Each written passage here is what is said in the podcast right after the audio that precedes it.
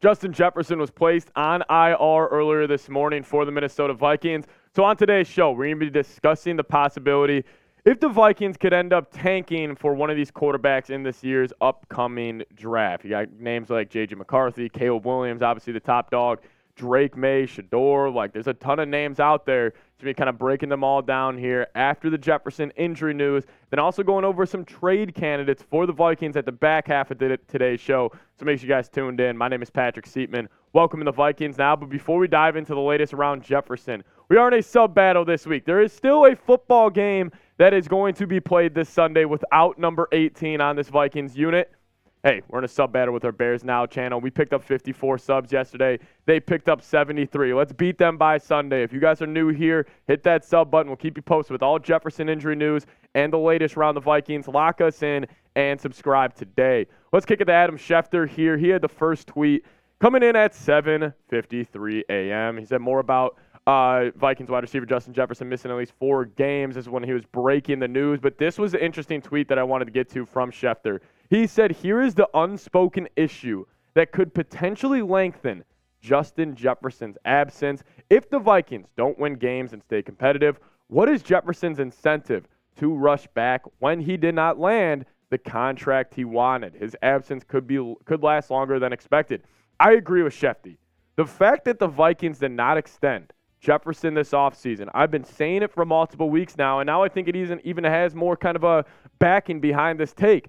I think it is one of the worst mistakes that a GM has made. Because now going in the next season, Ja'Marr Chase is going to get extended. Well, he's going to want to get paid more than him. And now Jefferson could kind of sit back and say, you know what? I'm going to wait until the next offseason and test the market because he knows a team would throw a ton of money at a guy who is off to a great start during this season. I mean, obviously, he got shut down a little bit last week, only went for about 30 yards, but he's still leading the league in receiving 571 yards, 16 yards per catch. He has been one of the best receivers in the league since he entered. And he's only in year four, and he's continued to get better and better every season. And he is the focal point of this Vikings offense. And that kind of gets me to this conclusion the season is over. Like, I hate saying it, but call a spade a spade.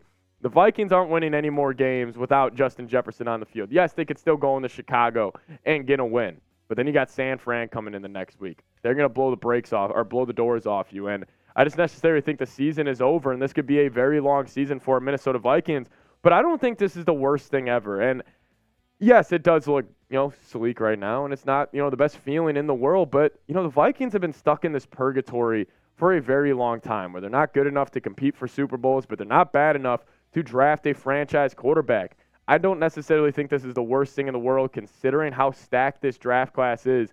If you get one of these young quarterbacks and you pair him up with a franchise left tackle, franchise tight end, franchise wide receiver, and another great wide receiver in Jordan Addison, I don't think it's necessarily the worst thing in the world. And you got Kirk on a one year deal. So I understand, sucks right now, but it could get very fun and a lot of a lot more interesting when the offseason hits. And we could be talking about the Vikes potentially drafting a guy like Drake Maye, who we get into in here in a second. But I do want to show some love to number 18 because he's a competitive SOB.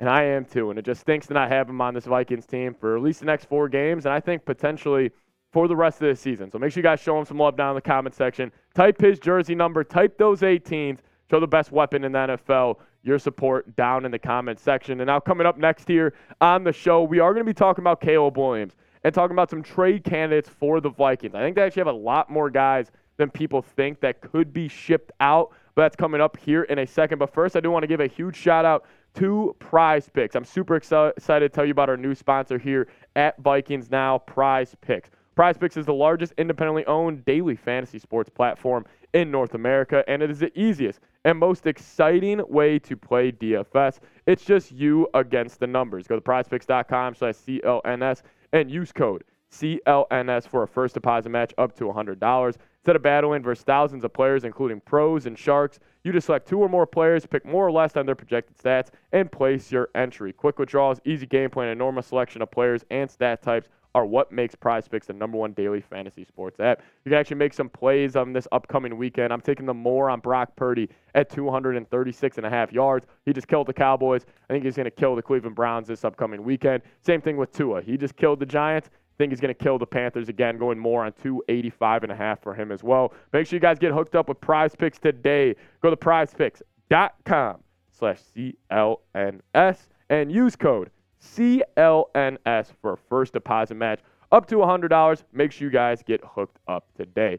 So if the draft were to happen tomorrow, right now the Vikings are currently selecting fourth in next year's draft, which is a pretty good spot to be in, uh, considering their one in four record. And listen, there's a bunch of good quarterbacks in this year's upcoming draft, and having a top five pick could be huge. And listen, the schedule doesn't get easier for the Minnesota Vikings, especially without Justin Jefferson. The bookmakers out west put uh, the Bears Vikings odds at I think it was about two last time I saw in the Vikings' favor. Listen, Vikings always struggle in Chicago. I would probably assume they're going to drop that one. The Niners, there's no chance the Vikings win that game without Jefferson. Even though the Packers just lost to the Raiders, I could chalk that chalk that up as a loss as well. Same with the Falcons. I mean, they're playing good football down there in Atlanta right now. That's going to be a tough game.